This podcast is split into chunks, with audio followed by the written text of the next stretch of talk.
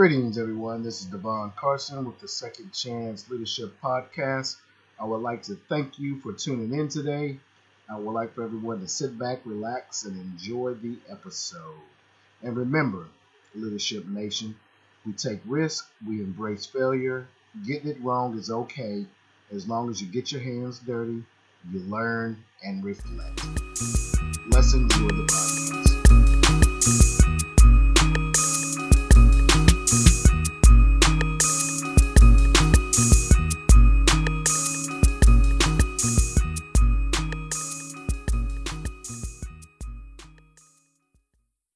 Good morning, Pastor Jordan. I want to thank you very much for coming in and, and sharing your busy schedule with us here at the Second Chance Leadership Podcast.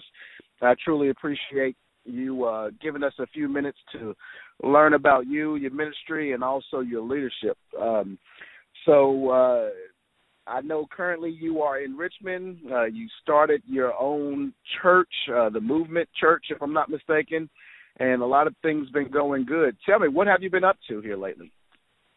Well, first, man, uh, thanks for having me. Uh, it's really good to be reconnected with you. I think a ton of you and, and your family, and I'm just grateful to uh, have a chance to talk with you. Um, so yeah, the church, man, is is going it's going great. You know, uh, it's eight nine years old, and um, I don't know that I would have ever thought we'd be where we are. You know, you you have vision and you think one thing and and God does you know fulfill some of that but he also takes you in different directions. It's been a wild ride and sitting here looking at a an old school Baptist building that uh we're about to take over and I you ne- I never would have thought that um but but here we are. So uh it's it's going it's going well. Yeah that is that is awesome. There's um I tell a lot of different people about you guys' story. Uh, you and Josh, I think about it how you guys have packed up your whole families, your whole life, and condensed it to a, a Honda Accord, and just took off and moved because you felt called towards the ministry. And I think that's just phenomenal when it comes to the world of of leadership and and being that example, being that role model, and and being willing to sell out for what you believe in. So um, you've been a hero of mine, and I truly appreciate uh, just sitting back and, and watching you from afar. Well, I appreciate you saying that. Quick question for you: What is your favorite leadership quote? Yeah, you know, it's something actually I came upon uh, recently, and it's real simple. It's four words, um, and it's "My life for others." And for me, that sums up both, you know, the life of Christ, but also the life that He's calling me to as a Christian, but also as a, you know, as a distinct leader. Um, that that hit me between the eyes when I read that, and I, I immediately when I read it, I said, um, or when I heard it, I said, "That's I'm holding on to that for however long I can because that's something that uh, I need to hear over and over and over. My life for others. Wow, that is so succinct, but yet so deep in the same breath. Uh, when you think about uh, giving your life to others and and being about something other than self, that's so different from what society teaches us and shows us on a daily basis. Uh, that's that's awesome. How how do you live this out, or how do you apply this quote to your life?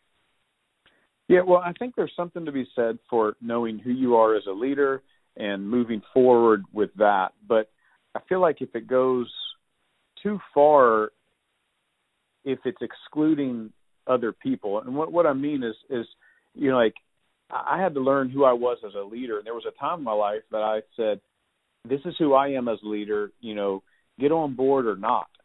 And there, there, there's something to be said for that. But if you turn around and, and you're not leading the people you're called to lead because you're trying to just live within your own comfort zone, your own preferences, then you're not you're not giving your life you're you know for others. And so I think from a leader perspective, I've been trying to lay down my preferences in style of leadership, in you know um, competencies of leadership, and trying to say not just what am I good at, but how can I turn around and serve you know serve others? How can I lay? How can my how can I make my life for the sake of others?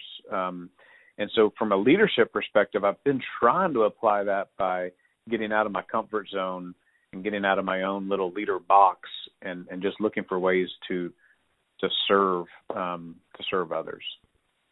Yeah, awesome, awesome. Um, so when I when I think about that, I think about the challenge is when you have a society and they have that competing mindset and it goes totally against that. Uh, that just seems like that could be a big challenge.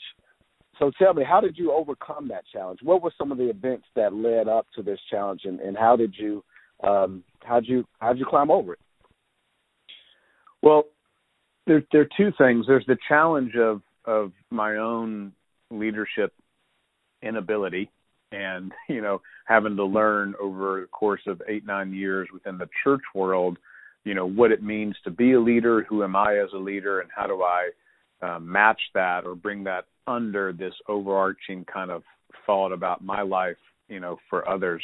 So that's that's kind of like a whole nother um you know ball game that a lot of humility you know, and a lot of people that that had to speak into my life, accountability, you know, uh, all went into that. Um, and I'm not over that, right? I'm in the middle of of what does it look like to make more of my life, you know, for others. Um, there's been a lot of other unique challenges uh, along the way. Um, I don't know if you want to get into, you know, you know, some of those from more of like a startup mm-hmm. perspective.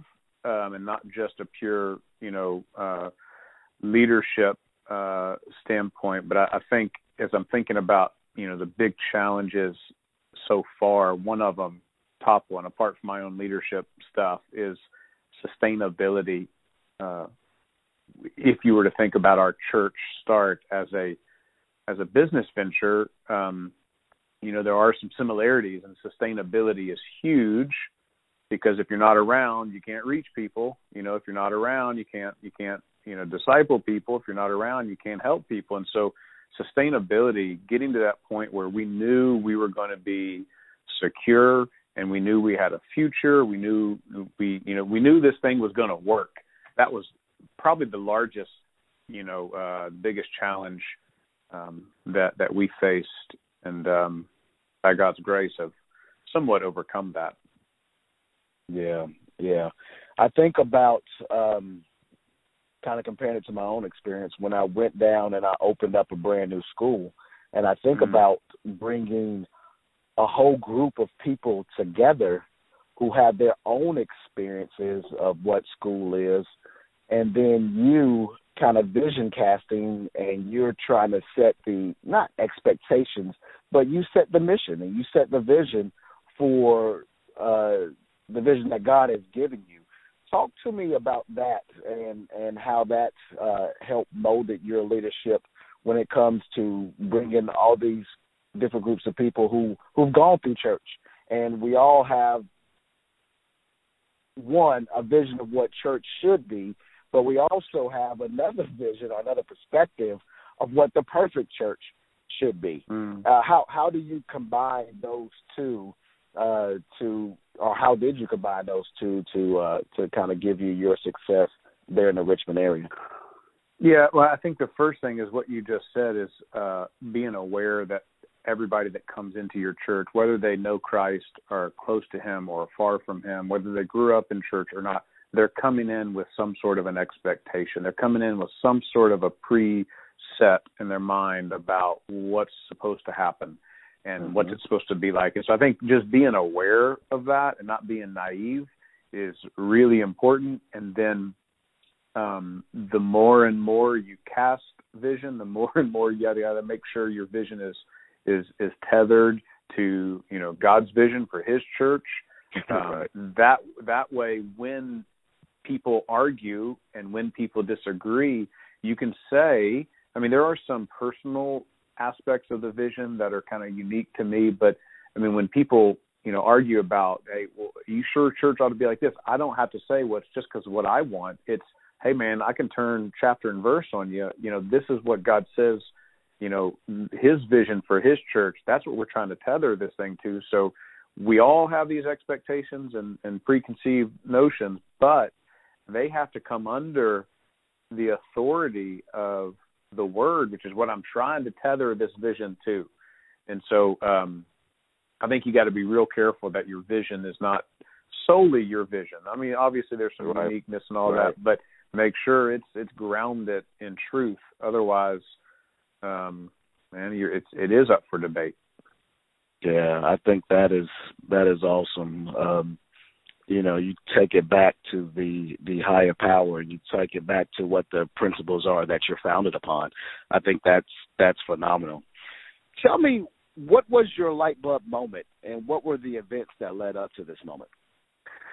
Yeah, I, for me, man, this was a, a key moment in the life of our church. I don't remember what year it was. I call it the dark ages when I tell the story of our church because it, it was a time, man, when we were we were without a building. Um, we were kind of renting uh, this the basement of this church, meeting on a Sunday night, and it was a grind. Um, mm-hmm. I felt like I was having to manufacture excitement just to kind of keep people with you, you know, and it was like pulling teeth and and I got so consumed with the numbers that when we had a, a larger number service, then man, life is good. And if we had a low service, man, life is horrible. This isn't going to work. And and it was this roller coaster, much more down than it was up because our numbers were horrible at that point. And um I remember uh there was a moment where two things happened. A buddy of mine had a conversation with me, a mutual friend of ours actually, and uh he just asked some simple questions. He says, "What are you trying to do here, man? You trying to plant this big church, or are you trying to make it about what Jesus said it's supposed to be about, which is about making disciples? You know, multiplying your influence in the life of others to help them follow Christ more." And uh, I resisted that question, but it, it really rang true that no, man, this has got to be about making disciples. So there was this aha moment that I had to like I had made this thing about me. I had made yeah. it about num- numbers and about, you know, growing my own big church and and I had not made it about making disciples of Jesus and so God called me on it.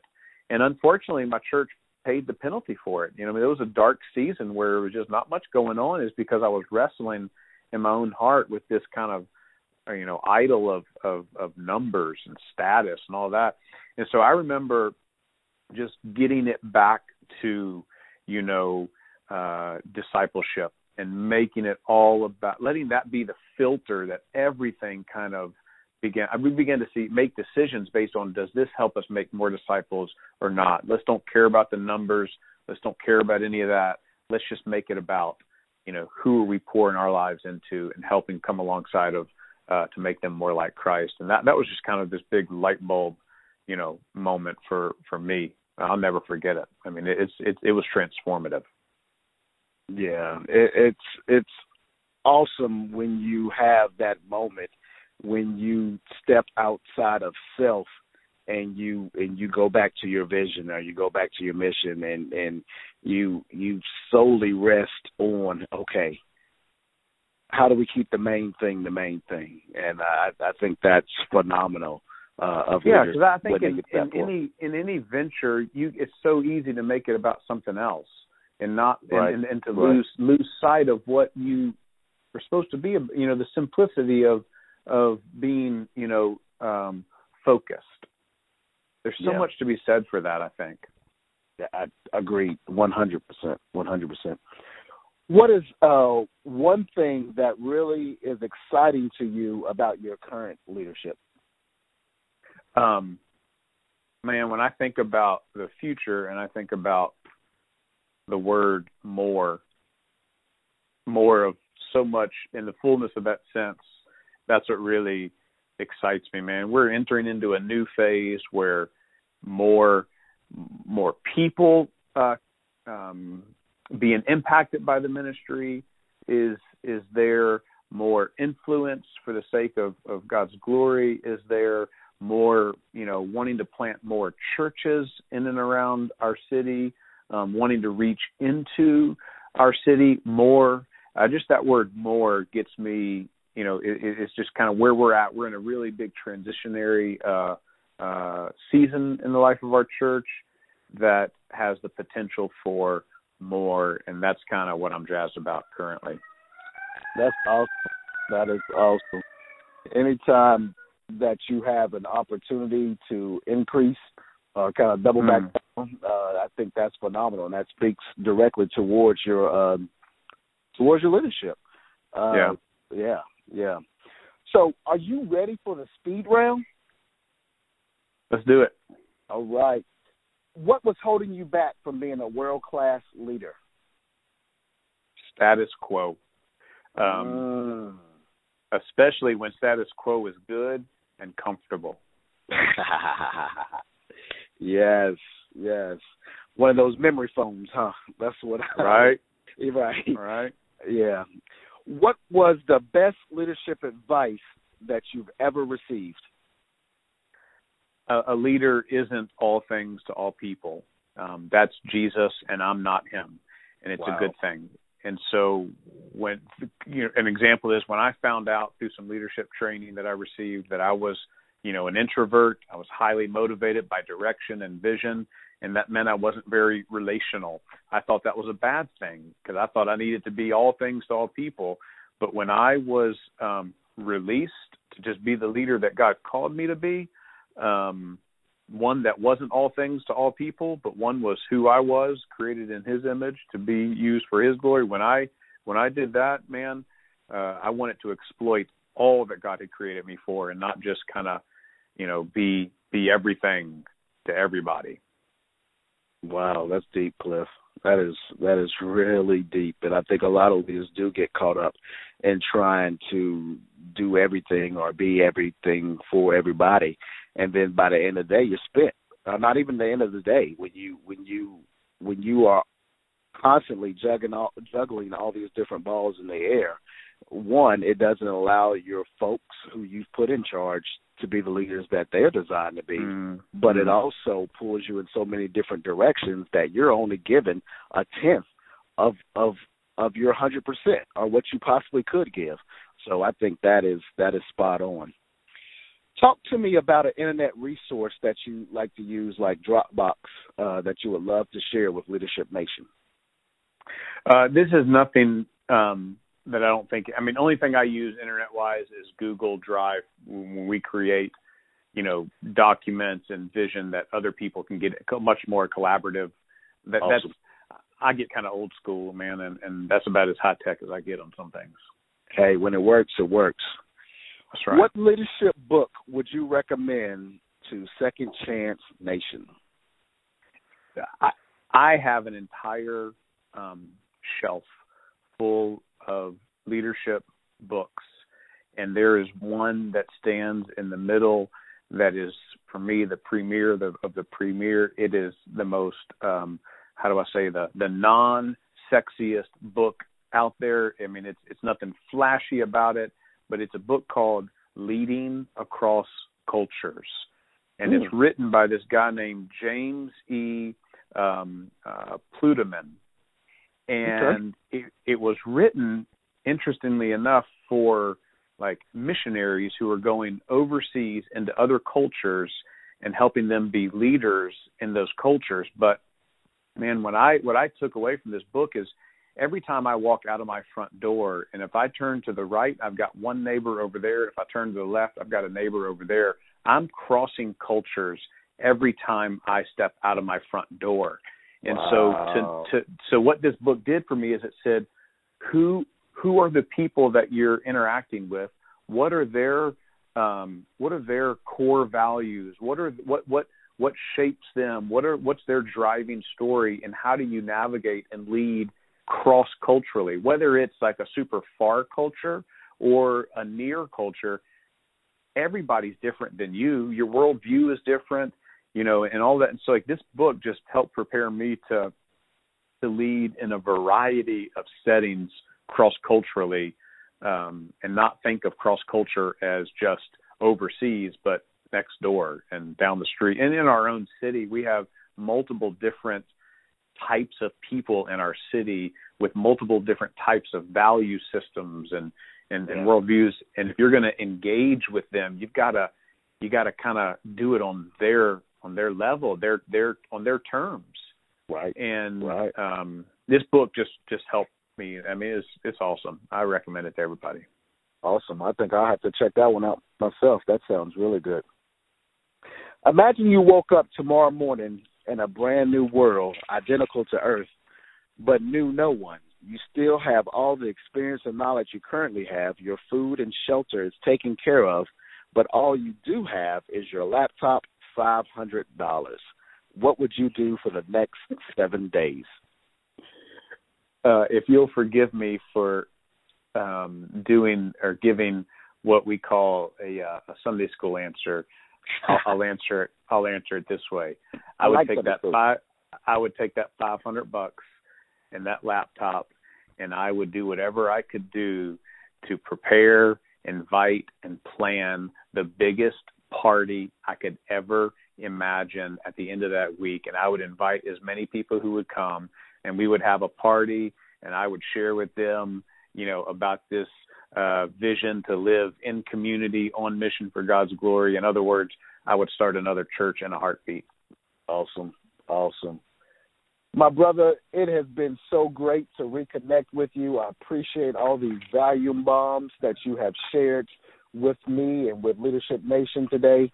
Um, I know that your future is so bright and that there's nothing but greatness in store for you and the Movement Church. Uh, thank you for taking the time out, and uh, I appreciate you and your service to all. Man, my pleasure. My pleasure. Thank you. Have a great day. Bye. All right. Take care.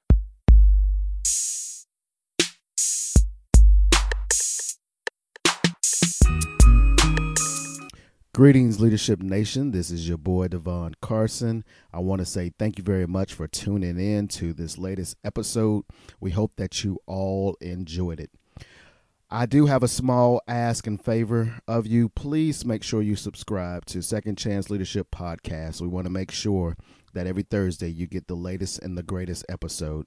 Also, we would ask that you would leave a comment and also leave a rating of five stars. Once again, your comment is invaluable to us. We want to make sure that we continue to improve the show and make sure that we are meeting all of your leadership needs. Until next time, Leadership Nation, be easy.